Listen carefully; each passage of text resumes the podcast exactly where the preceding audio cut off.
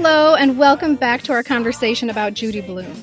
In our last episode, we learned that Judy Blume cannot be confined to a single episode. We were so naive. So, after discussing all the subjects her books dealt with, which include divorce, parents fighting, getting a first bra, getting your first period, scoliosis, wet dreams, we decided to save the rest for today. I think we left off with something about touching a penis. And so, here is the conclusion of that conversation. Enjoy. Traveling along, there's a song that we're singing. Come on, get happy. Touching a penis. Well, Well, you could say. you mean then again, is it a maybe girl oh, touching? yeah. Yes. The girl touching Oh. Good. Thank you for the differentiation. forever. Michelle and I both went there. Yes, that would be forever. Forever. No one will ever forget it. No, I will never forget that description of that scene. I mean, just them in the bathroom and um, meeting Ralph and all that. It's just, Isn't Um, the meat cute? yeah. Really cute. but the way, yes, that is described, and it's not like all this, all these sentences and words. It's very just kind of c- cut and dry. But I had the picture perfect in my head. And it was And not romanticized in No, oh no, no, not at all. like it goes in her hand and I don't remember the exact words, but it was something like like it felt like a little mouse or something. Yeah. it was not a lovely experience. It was just a very real experience. Yeah, There was the a up- description. There was the description. I can't believe I'm going there, but the description of the pubic hair and how the color, like compared to the, his hair, like on his regular head, She was surprised. her hair. Yeah, because didn't he have red hair? And she was surprised that his pubic hair was red. Yeah, and then hers was like darker than her hair on her head. Like she was comparing hers to her hair and his. Anyway, it was just like Were, are we Yeah. supposed to be talking about this? You were not. I don't know. We'll have an e, and I can edit it out, but I just I just remember all that. Um, okay, so naturally, daring to discuss all of these things in books for children made them highly controversial. And she had no intention of being controversial at all. And she was just surprised that people reacted that way because she was just trying to be honest. That's all she was doing. But five of her books are on the American Library Association's list of the 100 most frequently challenged books. And on the if, if you take the newest edition of Deenie and you turn it over in big letters on the back, it says, "Beloved, best-selling, banned."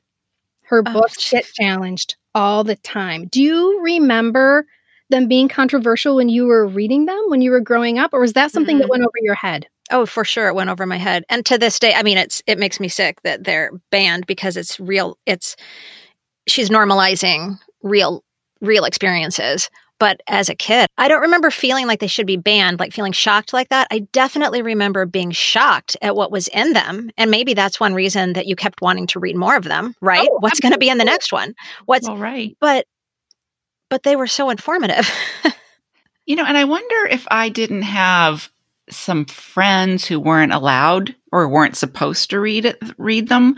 Um, that was never me, but that just put this other other to it. It's like, ooh, like you know, it just seemed a little more risque, and that's why you know we passed some around, or um, there were the people who owned them. I remember I owned a few of them. I remember going always going to B Dalton booksellers in the mall and where that section was, and going to um, you know Blume and seeing which uh, which copies of what books were there that I didn't have, and then loaning those out to the friends who weren't Mhm. um, allowed to They have them. allowed. Yeah, She actually tried. Um, there's so many stories of her books getting challenged and banned.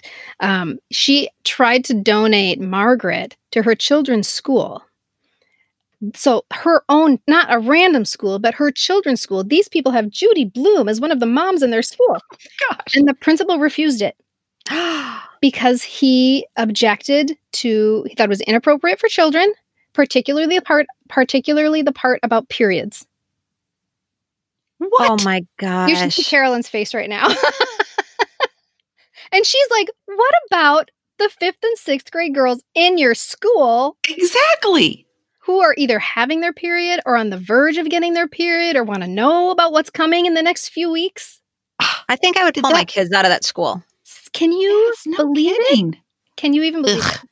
She had one phone call from a mother who said, "Oh, hello, this is Mrs. So and So. Are you the lady that wrote the books about the bras and the periods and all that?" And Judy said, "Yes." And the woman called her a communist and hung up.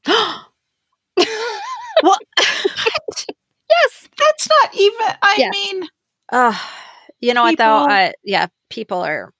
And for what she found is that for most people, the thing that was the most objectionable was masturbation. Masturbation was far worse than actual intercourse.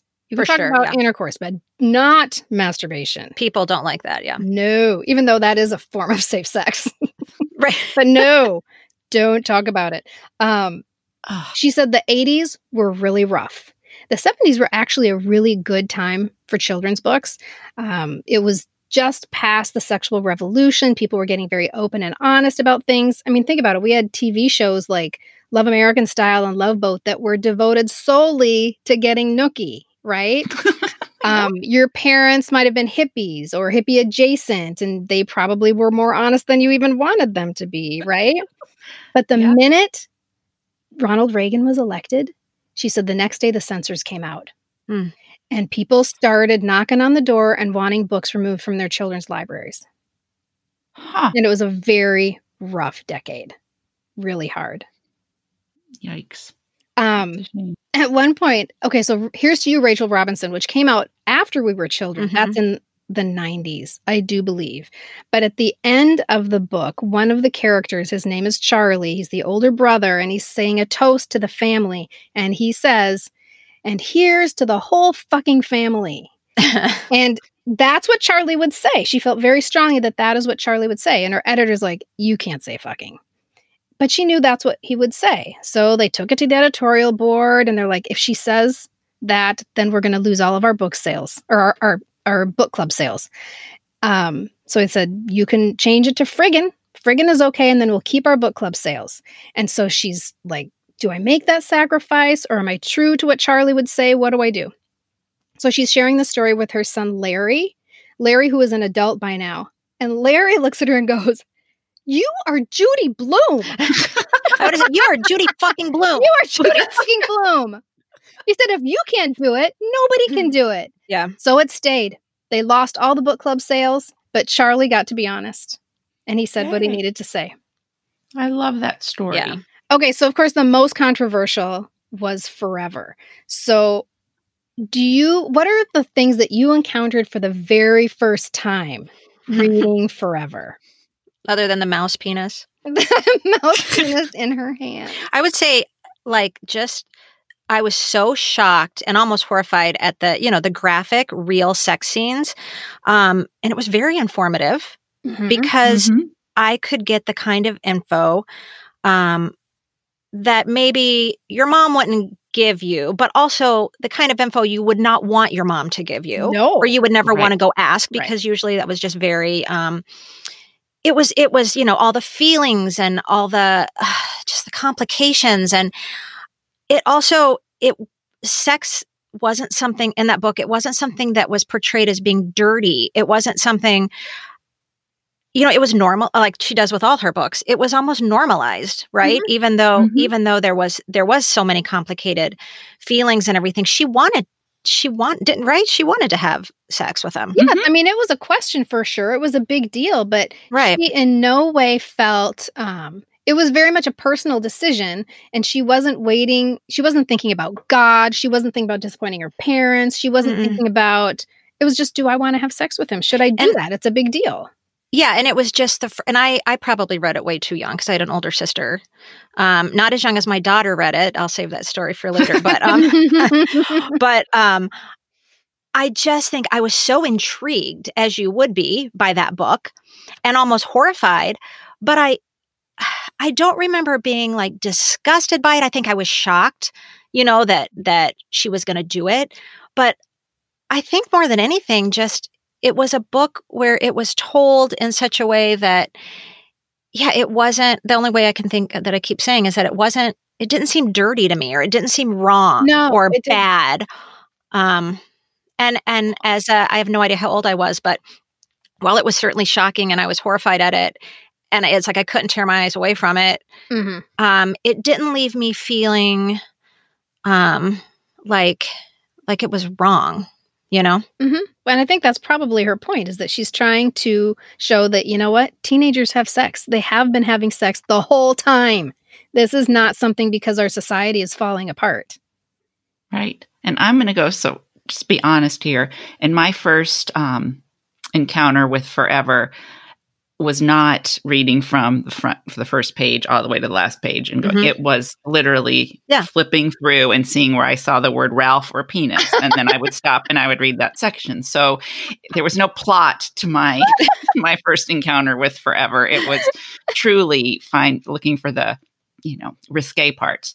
But then I did did a little bit later go back and I did read the whole thing and I think it would have been my first encounter. this girl was 17 Mm-hmm. and just the discussion of birth control and she goes and gets some like she goes to planned parent i would have no sooner even known probably how to do that when i was that no, age I would Yeah. have no idea that you had She's to do that. very adult or mature Mhm. in um in her approach to hmm to everything but the whole birth control and taking ownership of that i just thought was i mean that was my first encounter with that that you could kind of call the shots i guess as the female Yeah. in the story Mhm. because in my mind the guy was going to do everything and if there was birth control it was going to be a condom She approached it in such a responsible way. And I feel like, you know, especially the way it all ends is what, um, when I did have to have the talk about the book with my daughter who was way too young when she got her hands on it. That's the message. The message that I gave her was that she made this choice. She felt good about the choice when she made it, but she didn't after, you know, because because it didn't end the way she thought it was going to end, and so she had a lot of regret. Um, and so you know then that could just kind of be a you know a jumping off point you know for my daughter who was only 10 maybe when she when she discovered the book and read it and i after i knew after the fact and i was like all right well it's not wrong that you read it you know but we need to have some because i bet you have a lot of questions. Um but you know of course the way you t- is is you know it's a very emotional thing. Look how you know look how emotional it was for her. Yeah. and and i think at the end she wished she wouldn't have done it.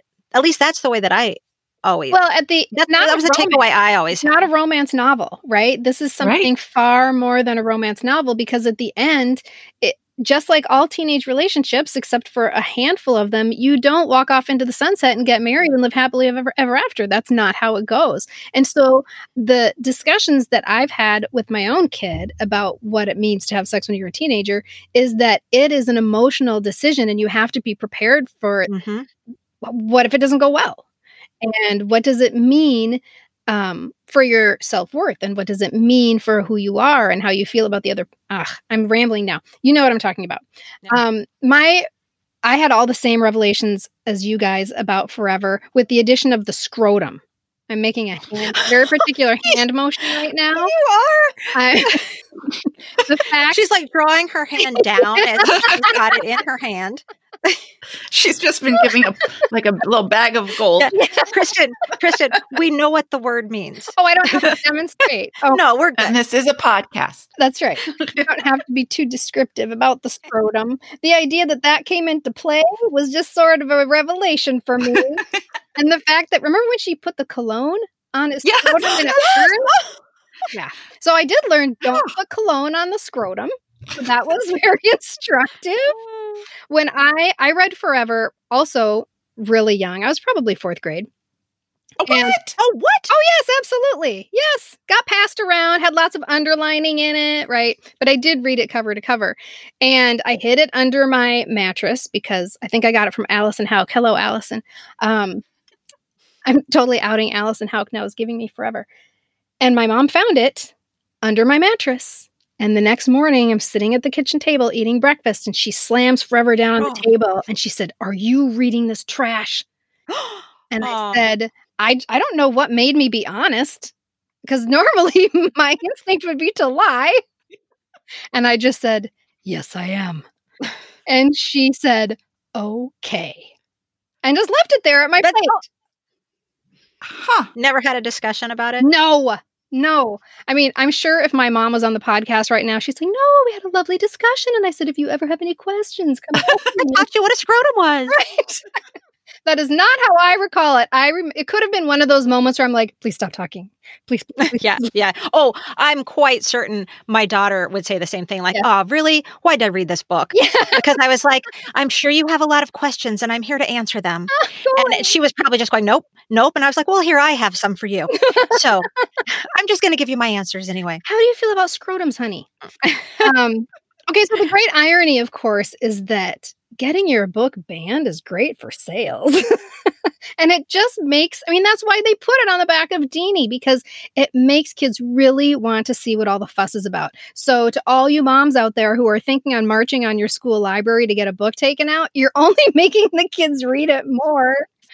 Um, so that certainly adds to the appeal of her books, but it's more than that. The popularity of these books, the enduring popularity of them, begs the question. Well, okay, I should say also that I um I haven't been in a library for, for a few years, so I called up my friend Gretchen, who is the library coordinator at our local middle school, and I just wanted to verify: Are we still reading Judy Blume? I mean, clearly they're still in print. They don't print books if nobody's buying them. But I just wanted to see if it was the same sort of thing that was going on when we were kids.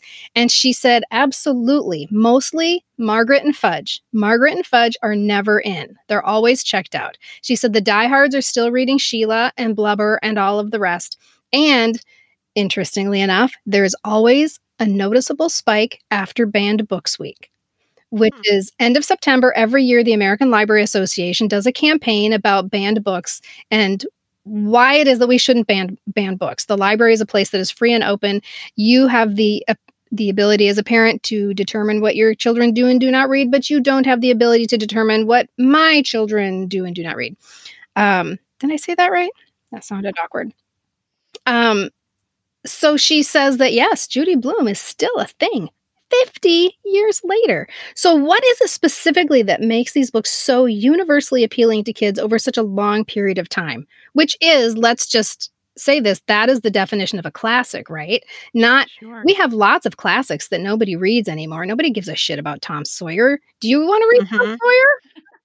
It's because all the things that it's because kids are still 50 years later going through the exact same things. Oh my god. They're still going through puberty and divorce and they're still having to struggle with mental health and you know, they're still um there's friendship issues and body image issues and bullying. Kids are still going through the same things that they were going through in the early 70s that she wrote she wrote about. And so it's still I know we keep using this word, but it's it's so true. She just normalizes it.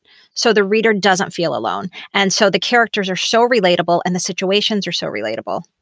And it really kind of points out that we think things change, but they don't.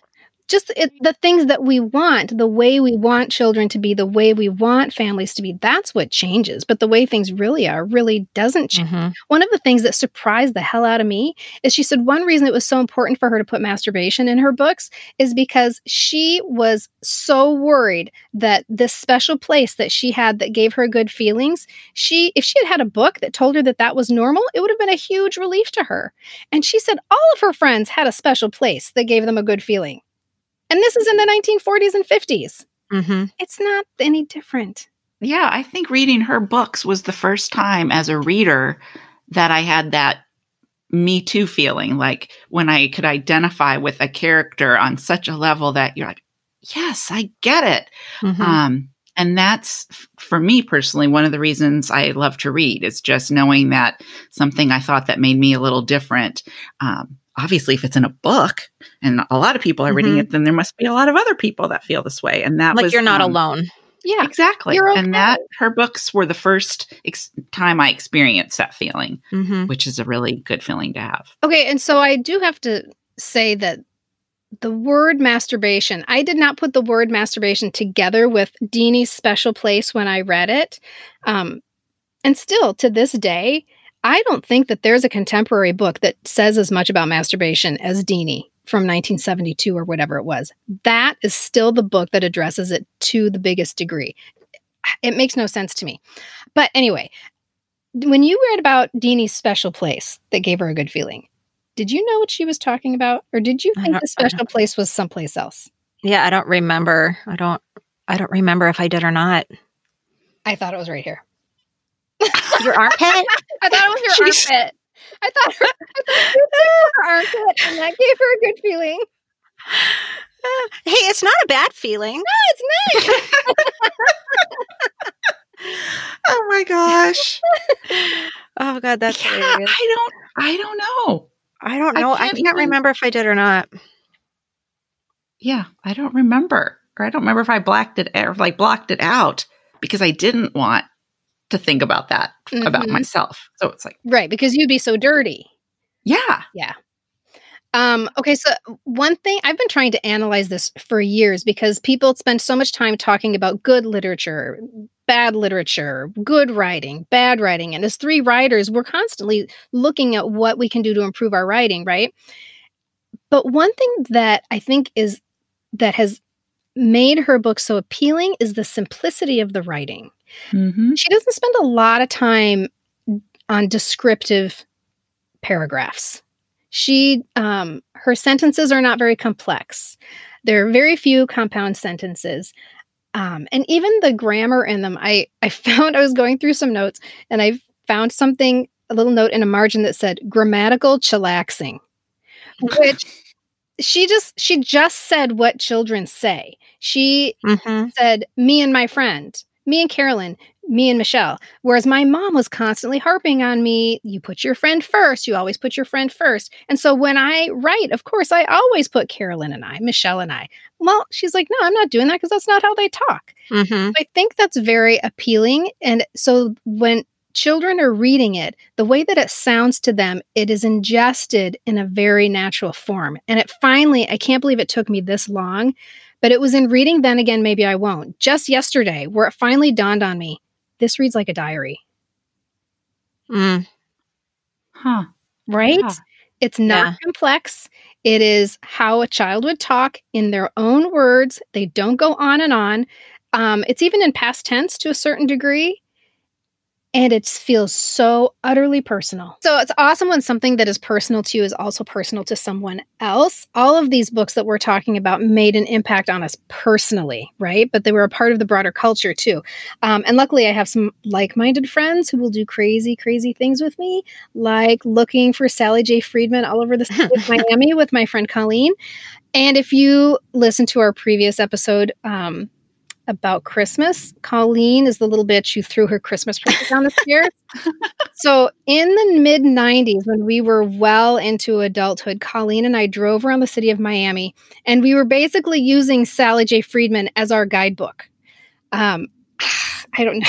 So I had a discussion with Colleen about it this week, and we were able to sort of piece together our memories of that event, um, adventure that we took together. So you can take a listen to it right here. I feel like we stopped at an elementary school and were convinced that that was the one she went to. Because we knew that Judy Blume, it wasn't just Sally. We knew that Judy Blume was Sally J. And Exactly. so, because we knew that Judy Blume had spent a year in Miami without her father, we knew that she had to have chosen certain places in the book. So, what I was wondering when I was thinking about this, I'm like, was there an actual like prescribed tour and places? But no, we made this up, didn't we? oh, we absolutely did. we absolutely did. Us. We were like, that's the apartment right there. That's the That's where lived with her brother who had kidney disease that could be healed by the sun. That's why they went to Miami and had to leave daddy in New Jersey. Exactly. So it must have had a lot to do with what we envisioned in our brains when we were reading the book and then driving around Miami looking for an image that matched the image in our brains. Exactly. Oh, we are clever. Yeah. Right. Very good. So we went to an elementary school and we took pictures there and then we found an apartment building and we took pictures there. I mean, we took pictures of things that we were making up. This is hilarious. Absolutely. Nope. And I seriously, I can picture the yellow apartment building that we stood in front of. Oh my god. Yeah, like all these pastel colored art deco Yes. South Beach Miami themed things. I also remember potentially nearly getting hit by a car because we were distracted. Oh god. Maybe crossing a road when we shouldn't have been. Like, oh, look at that. like the cat. Who was the cat that got hit by a car? Was it like Bongo or something? Bingo, bongo, somebody's cat. It was the neighbor's, the beautiful neighbor's cat got Omar. Omar. The cat's name was Omar, and he got hit by a car, and it was very sad. I feel like we just walked around and like pretended we were Sally J on sidewalks. These were women in their 20s. Like we must have been in our late 20s when we were doing this. We have amazing imaginations. I'm kind of impressed with us. We do. And we're both short and we look really young. So maybe we thought we could pass as Sally. Okay, I think we put hibiscus in our hair to pretend that we were Esther Williams. Yes, we did. There, I know there are hibiscus all over Miami. I think they were even in my parents' yard. Oh my, yes, we totally did. And did we find a pool where Esther Williams would have done her little swimming routine? We made it up, but yes, in our minds, Esther Williams was at that pool. or like, this is the pool where they filmed the scene. Kristin, didn't you get a chance to meet Judy Blume recently? I think I remember you sharing something about that. Okay, so peak experience for those of you who don't know. I don't know this story. Oh my God. Okay. I'm like sitting on the edge of my chair. Buckle up, Michelle. So Judy Blume owns a bookstore in Key West, Florida. Right. Books and books. And I was there a couple of years ago. And of course, I steer my family to Key West. Like uh, we can I'm not telling them why. but I'm like, we're gonna go see Judy Blume. Every day I go to the bookstore in hopes of seeing Judy Blume. Mm-hmm. Every day she's not there. Finally, on the last day, mm-hmm. I go, it's my last opportunity. I'm going to go straight from the beach to books and books. And I'm I'm sandy and I'm sweaty and I'm sunburned and I smell bad and I'm all greasy and I walk in and oh my god, there's Judy Blume. Oh my god. And you guys, I had to bite my cheek so that I wouldn't cry. I was, Aw. and it's me and a bunch of little girls. and we're like standing there, like like clapping our hands, like it's Judy Blume, it's Judy Blume. And so I patiently wait my turn because everyone in the store wants to talk to Judy Blume, right? And so I go up to her and I ask. I'm super nervous. I'm and I've Oh got, yeah. got a speech that I've planned and everything, and I'm super nervous. And um, and I ask if I can take a selfie, and she says no. And she's but I'm like, oh, uh, okay. Um, but then she says, but we can't have her, we can have someone take our picture. So what she means is you I, you can't hold your hand up with your phone and Right. take a picture of us. So somebody took our picture, and I just look ridiculous because I'm so freaking happy. And Can we please put it on Instagram? oh yes, definitely. Okay. I'm so freaking happy and I'm sweaty and sandy and sunburned. Um, but this was coinciding to a time when I had written this book that we've talked about before. It's a it's a book for children about a seven, seventh grade girl with a crush on a singer, on a Shaun Cassidy style singer, right? And so I was able to go in there. You guys, I vented to Judy Blume and I told her all of the things that editors were telling me. And they were telling me things like, you can't write about crushes in middle grade books. You have to do it in young adult. You can't talk about crushes for 11 year old girls. You can't say the F word, which I do only one time. one time when she really needed it. It was a really important part of the book. And Judy Blume was incensed for me. She was incensed and she said, That is just ridiculous. I had my first crush when I was in first grade and his name was Jim. And then she takes me by the hand and she pulls me over to the shelf and she starts pulling down her books and opening them to pages and going, Look at this is where she had her crush on him and she has a crush on him here. That is Oh my ridiculous.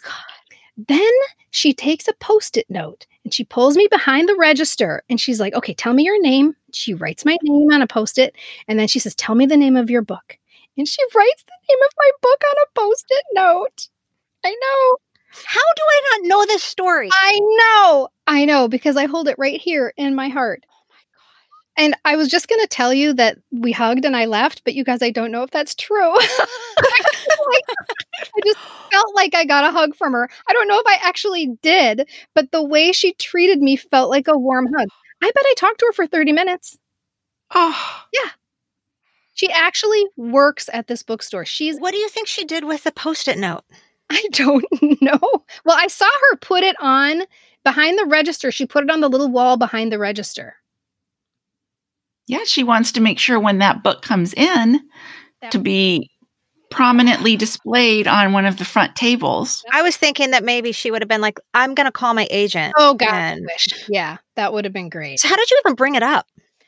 I don't know. I don't know. I but I went in there with the idea that I'm not trying to get help. I'm needing to tell her that I have this problem. And it's Mhm. editors are telling me that I'm doing it wrong and they're saying that I'm doing something wrong in an arena that I know is true. I know that 11-year-old girls have crushes on people like Shaun Cassidy. And now Did you ever- Reedus, right? Did you ever get to gush to her, like how much you mean to me and how much your books meant to Oh, me? Or did you even? Oh yeah. Oh, yeah. And I okay, bought about five books and I had her sign them all. I told her all about Sally J. I told her everything. Yes. I'm and actually you guys it was just like I have a David Cassidy story that's like this too, but I had to be mindful that there were other people who wanted to talk to her. And I 30 minutes later. extricated myself. I'm like, Kristin, you have to give someone else a turn because she was really, she was really focused on me, and I had to let somebody else get their picture taken with Judy Blume. I'm in complete shock with this story. Also, because for the past two months, we've brought up talking about Judy Blume books so many times. And never once were you like, oh, by the way, met her.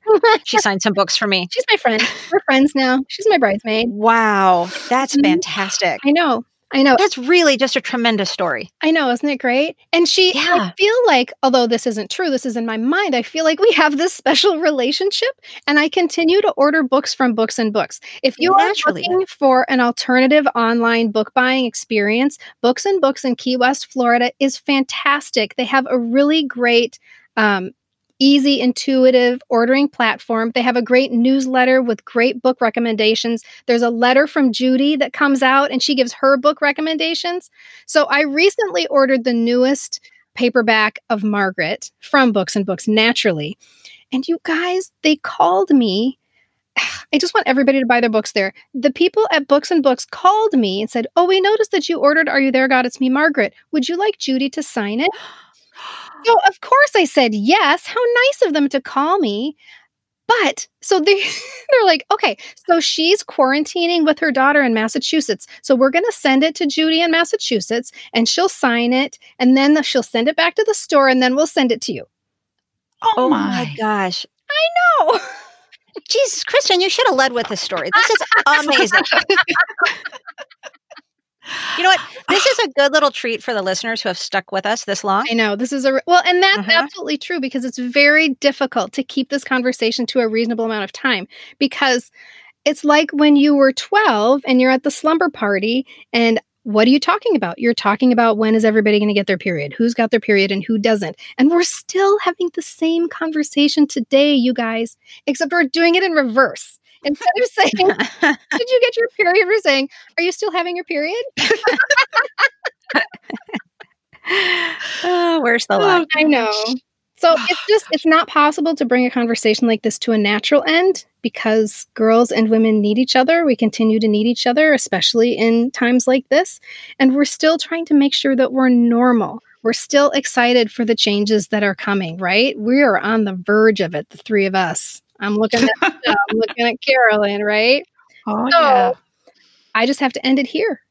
And I will do so by sharing with you some of the rejections that Judy Blume received from editors when she first started submitting her books, just to show you that people don't know Jack. Are you ready? We're ready. Yeah. Dear Judy, unfortunately, I'm not sure this is a children's story. Parents would dig the humor, but not children. Mm. Do we know what book that's for? Tales of a fourth grade nothing. What? I know.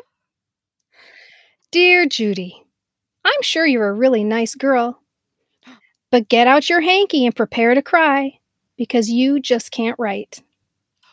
What? That's a little harsh. I know. Yes. Dear Judy, you're a nice girl, but you'll never be a writer. What are they doing calling her a girl? Oh, yeah. Both, two of them called her a nice girl. Yes. Of course, those were men, right? Of course. Right. Of course. Oh my goodness. Thank you, Judy Blume, for not quitting. And thank you all for listening. Yes, thank you all so much. We do have one favor to ask you though. If you could leave us a review and a rating and maybe even subscribe to our podcast, we would be so grateful. When you're just starting out, you need all the love and support you can get, and we are so appreciative of yours. And we hope that you're following along on social media. We're having so much fun sharing nostalgic memories with all of you. Just search Pop Culture Preservation Society and check out our website at poppreservationists.com to learn more about us and to get access to all of our past episodes. And there's a whole bunch of other fun stuff on there too. Yeah, past episodes. And we want you to come join us next week for our future episode, which will be sad songs from the 70s. Hope to see you then. In the meantime, let's raise our glasses for a toast, courtesy of Janet Chrissy and Jack Tripper. To good times. To happy days. To Little House on the Prairie. Cheers. Cheers. Thanks, guys. See you next week. Information, opinions, and comments expressed on the Pop Culture Preservation Society podcast belong solely to me, the Crushologist, and Carolyn and Hello Newman, and are in no way representative of our employers or affiliates. And though we truly believe we are always right, I guess there's always a first time. The PCPS is written, produced, and recorded at Modern Well, a woman centered co working space in Minneapolis, Minnesota, home of the fictional WJM studios and our beloved Mary Richards. Nanu Nanu, keep on truckin', and may the force be with you. We get a happy feeling when we're singing a song.